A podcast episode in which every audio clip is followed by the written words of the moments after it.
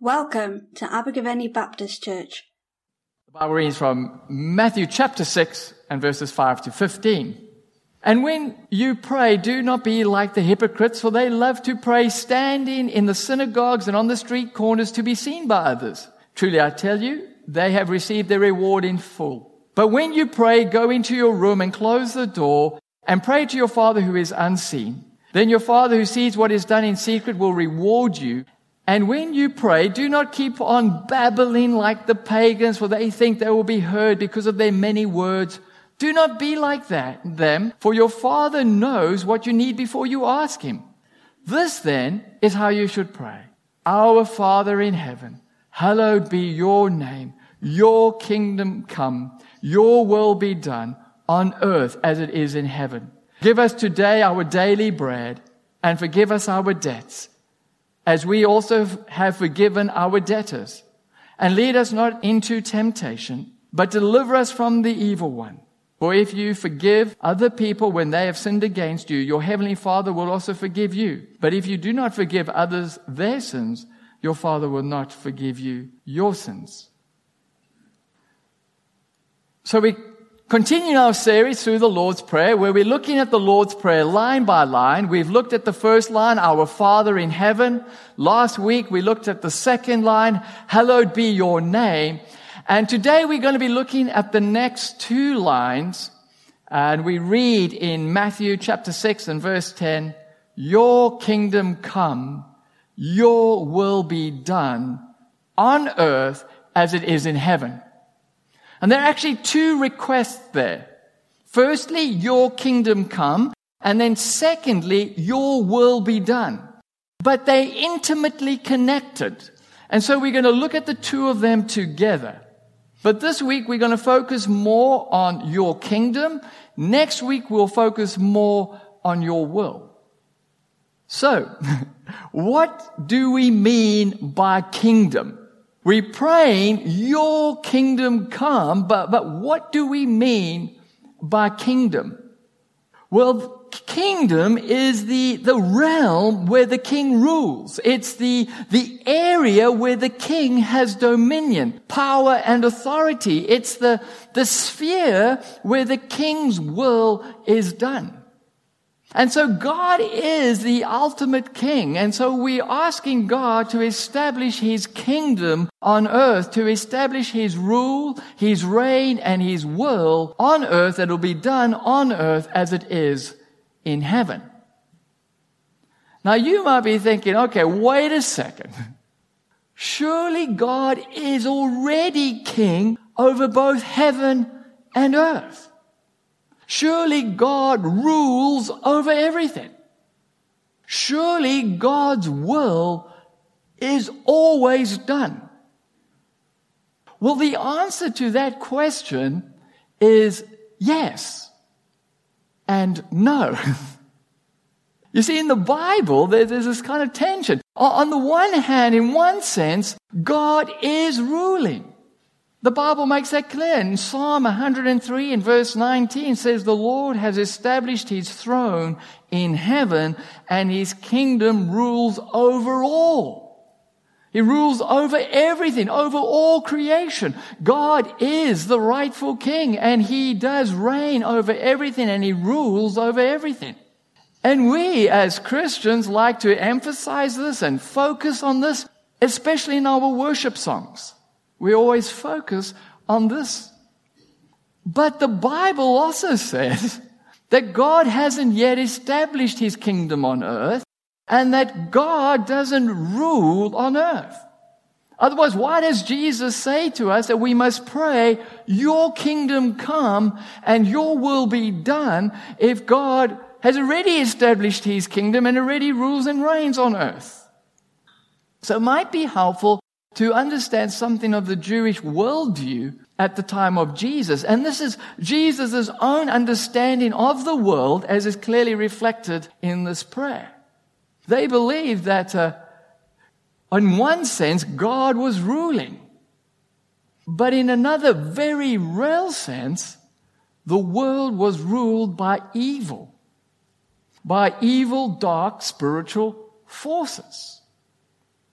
And the New Testament makes this claim many times, but most of the time it merely assumes it because this is the worldview that they had. So, for example, in 1 John chapter 5 and verse 19, it says, We know that the whole world is under the control of the evil one. Under the control of the devil, of Satan. Uh, and the evil one, the devil and Satan, is referred to many times in the Bible as the prince of this world. For example, in John chapter 12 and verse 31, the God of this age in 2 Corinthians chapter 4 and verse 4, the ruler of the kingdom of the air in Ephesians chapter 2 and verse 2. It's, it's mentioned many times in the New Testament that the world is ruled by evil. It doesn't take much to convince most people that God is not ruling the world and that evil is ruling. With all the greed and the corruption, with all the exploitation and injustice and poverty, with all the hunger and starvation, with all the, the, the, the fighting and resentment and wars, with all the illnesses and diseases, with, with all the death and decay, it doesn't take much to convince most people that God is not ruling, but evil is ruling the world. You see, the world is not the way God intended it to be. Because of sin, because of human sin,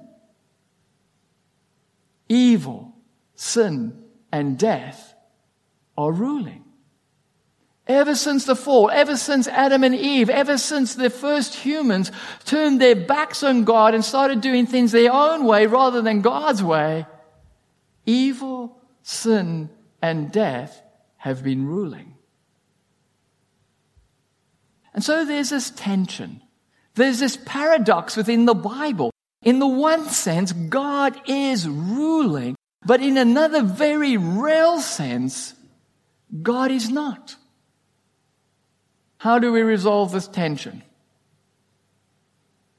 Well, in some ways we can't. We just have to live with that tension. But it might be helpful to, to understand, uh, once again, something of the Jewish worldview. They understood that all time was divided into two ages. This age and the age to come. And they believe that we all live in, in this age, this present age that is ruled by evil. But they are looking forward to what they call the day of the Lord. You see this in the Old Testament prophets quite a lot. The day of the Lord. The day that God is going to intervene. The day that God is going to step into history through his Messiah and establish his kingdom, his rule and his reign upon the earth. In that day, all evil will be judged. There will be justice and, and it will usher in the new age where the whole world will be renewed and restored and everything will become just the way God intended it to be. And so the way they lived with this tension was that they believed that this age, this current present age that we're living in, this age was being ruled by evil, by evil dark spiritual forces, but despite that and over that, God was still ruling. He was still ultimately ruling in the sense that he was still directing and leading all history to the point of the day of the Lord when he would step in and establish his kingdom and the whole world would be renewed and restored. And so that's how they kind of lived and held this tension. They understood that God was ruling in that sense. So God was ultimately ruling, even though currently evil was ruling. And so they were looking forward to and longing for the day of the Lord. The day when, when God's kingdom would come. And it's with this worldview in mind and, and within this cultural context that Jesus appears on the scene. And he says, Jesus says in Mark chapter 1 and verse 15, the time has come. The kingdom of God has come near. Repent and believe the good news. Do you see what he's saying? He's saying, this is the day of the Lord. The, the old, this current age is coming to an end and the new age is about to begin. He's saying that the kingdom of God is now breaking into the world in and through me. What he's effectively saying is, this is the end of the enemy's occupation. I have come to take back my kingdom from the evil one. And that's why we read in the Bible in, in 1 John chapter 3 and verse 8, the reason the Son of God appeared was to destroy the devil's work.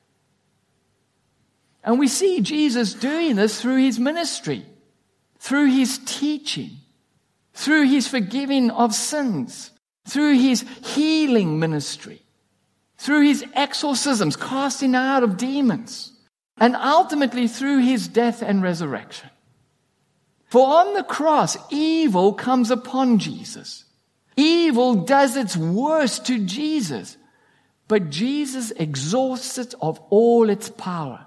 Death comes upon Jesus, but it's unable to hold Jesus. And three days later, Jesus rises from the dead and he defeats evil, sin, and death. That's why we read in Colossians chapter 2 and verse 15, having disarmed the powers and authorities. That's that evil, spiritual, dark powers. That's, that sin and death. Having disarmed the powers and authorities, he made a public spectacle of them, triumphing over them by the cross.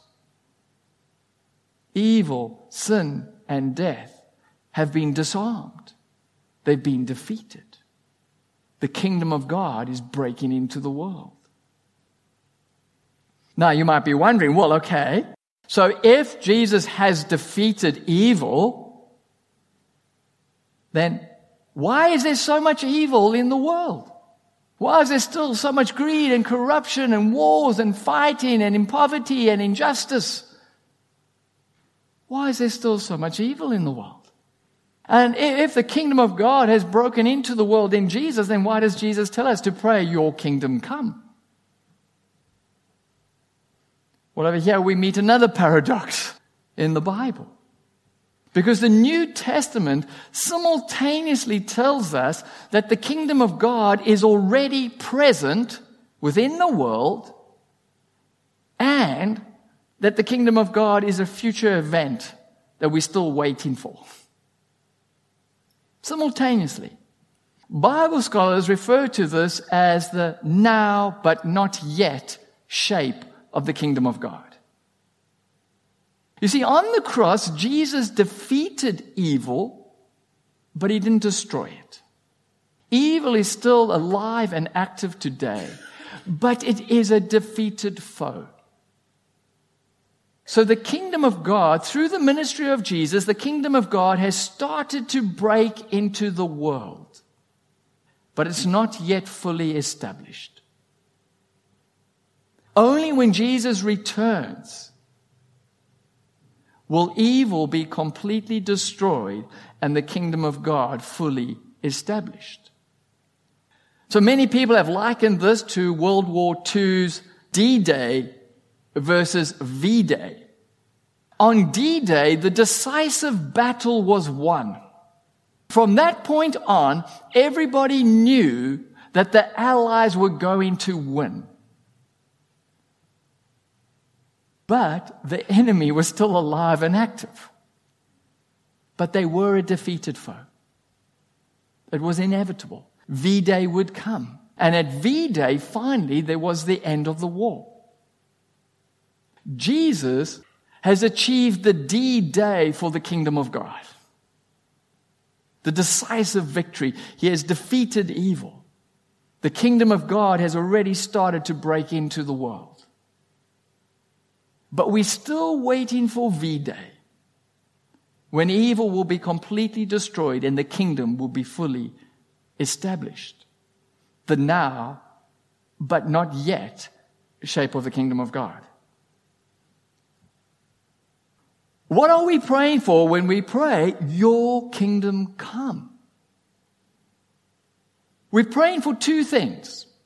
We're praying that the present kingdom of God, that the kingdom of God that's already present in the world because of Jesus, we're praying that the present kingdom of God would grow and expand.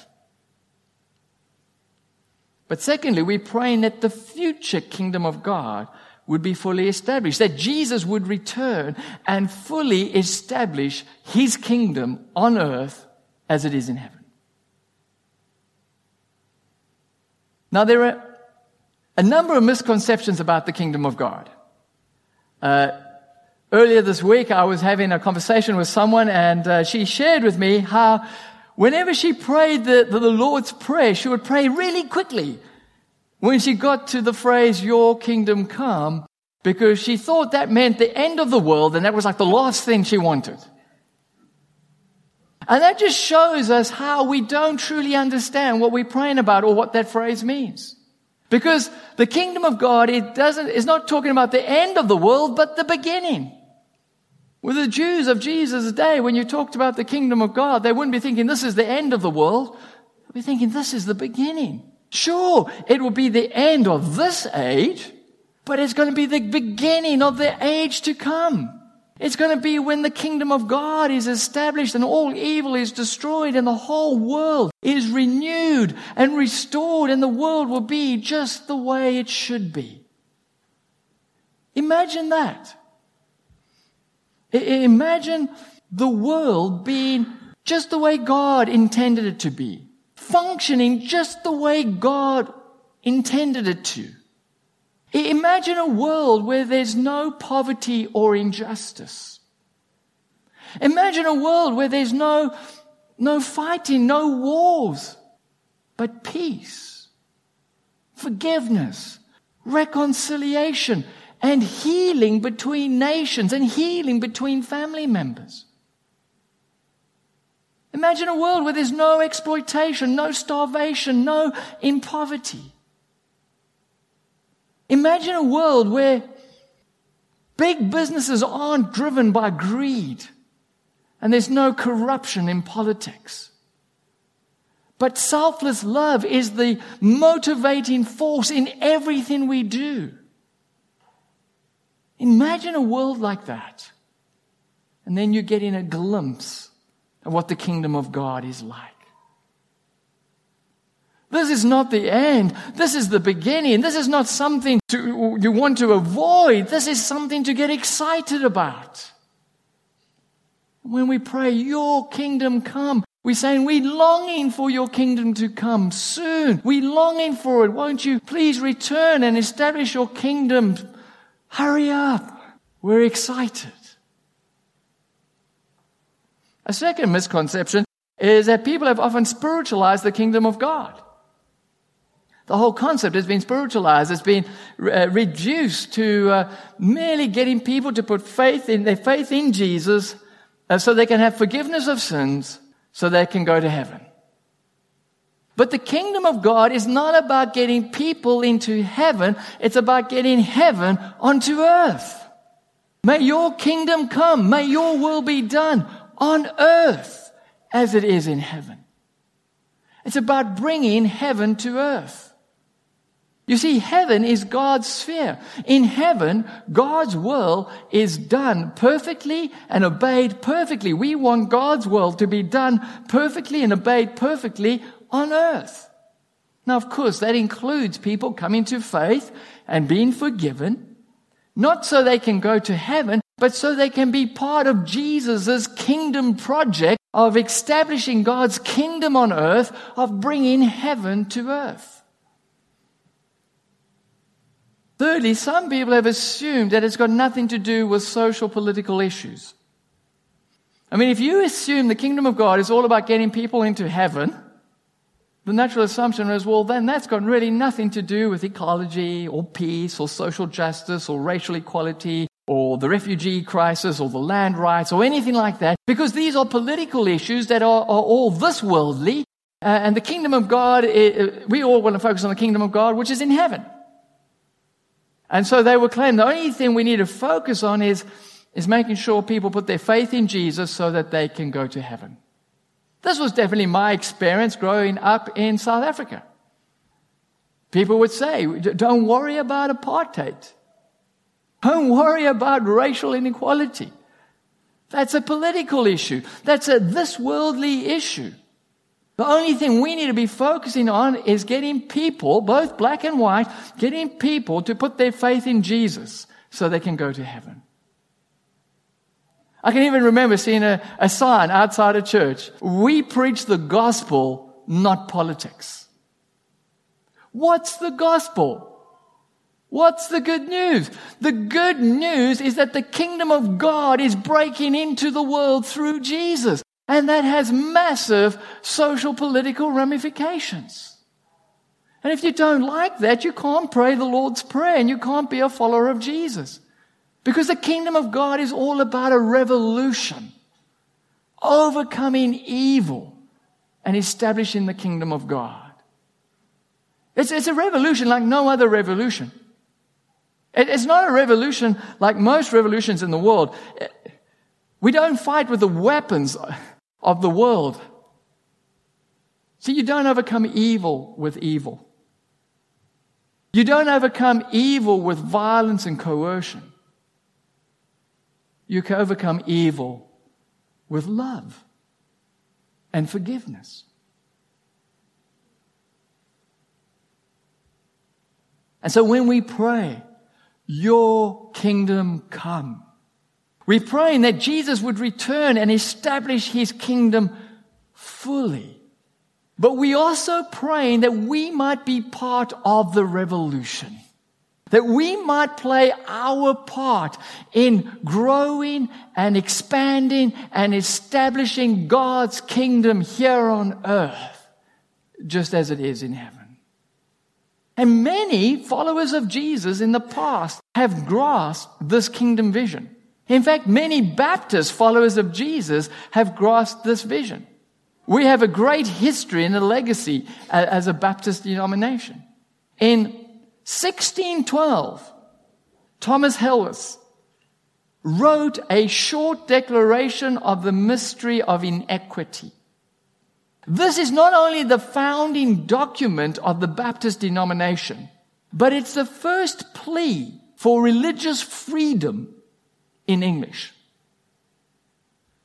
He writes, For men's religion to God is betwixt God and themselves. The king shall not answer for it, neither may the king be judged between God and man. Let them be heretics, Turks, that's referring to Muslims, Jews, or whatever. It pertains not to the earthly power to punish them in the least measure. This is made evident to our Lord the King by the scriptures. Take note that he's He's not arguing just that Baptists would have the freedom to worship God as they choose. He's arguing that people of all religions or none would have the freedom to worship God in whatever way they deemed fit. He was arguing that all people would have the freedom of conscience in matters of faith. Unfortunately, uh, King James I didn't appreciate his personally signed copy that was sent to him, nor did he appreciate the sentiment, and so he was thrown into prison where he remained until he died. He died so that others, he died so that we could experience freedom of religion and freedom of conscience.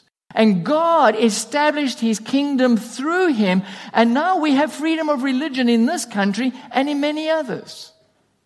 Many others, uh, like William Carey, who stood up for widows who were about, who, who had faced the possibility of being burnt at, at the stake because as part of these uh, sati rituals in India in 1819. And God established his kingdom through him and we saw the end of those rituals.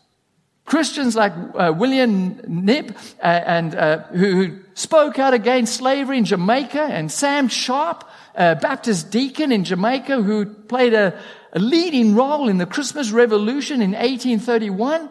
Other Christians like William Wilberforce, who was instrumental in the Slave Act. And it was through these guys and people like them that God established his kingdom and we saw the end of the slave trade in 1834.